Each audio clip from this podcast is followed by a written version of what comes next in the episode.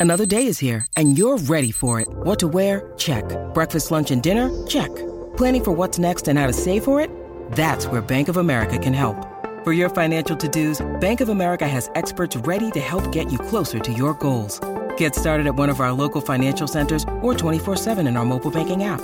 Find a location near you at bankofamerica.com slash talk to us. What would you like the power to do? Mobile banking requires downloading the app and is only available for select devices. Message and data rates may apply. Bank of America and a member FDIC. What's going on, everyone? It's Taylor Kyles here for CLNS Media. New Patriots running back Ezekiel Elliott had his first practice in Foxborough today and saw a lot of action behind Rhamondre Stevenson. He was involved as both a runner and a receiver, catching a couple of passes during practice and even splitting out into the slot during one rep. Here's what Adrian Phillips had to say about his new teammate. Yeah, I mean, he looked good. You could tell he's a guy that, that's hungry. I mean, that's kind of his thing, right? So uh, you could really just tell that he's a guy that's motivated and just wants to to prove that he's still he's still Zeke.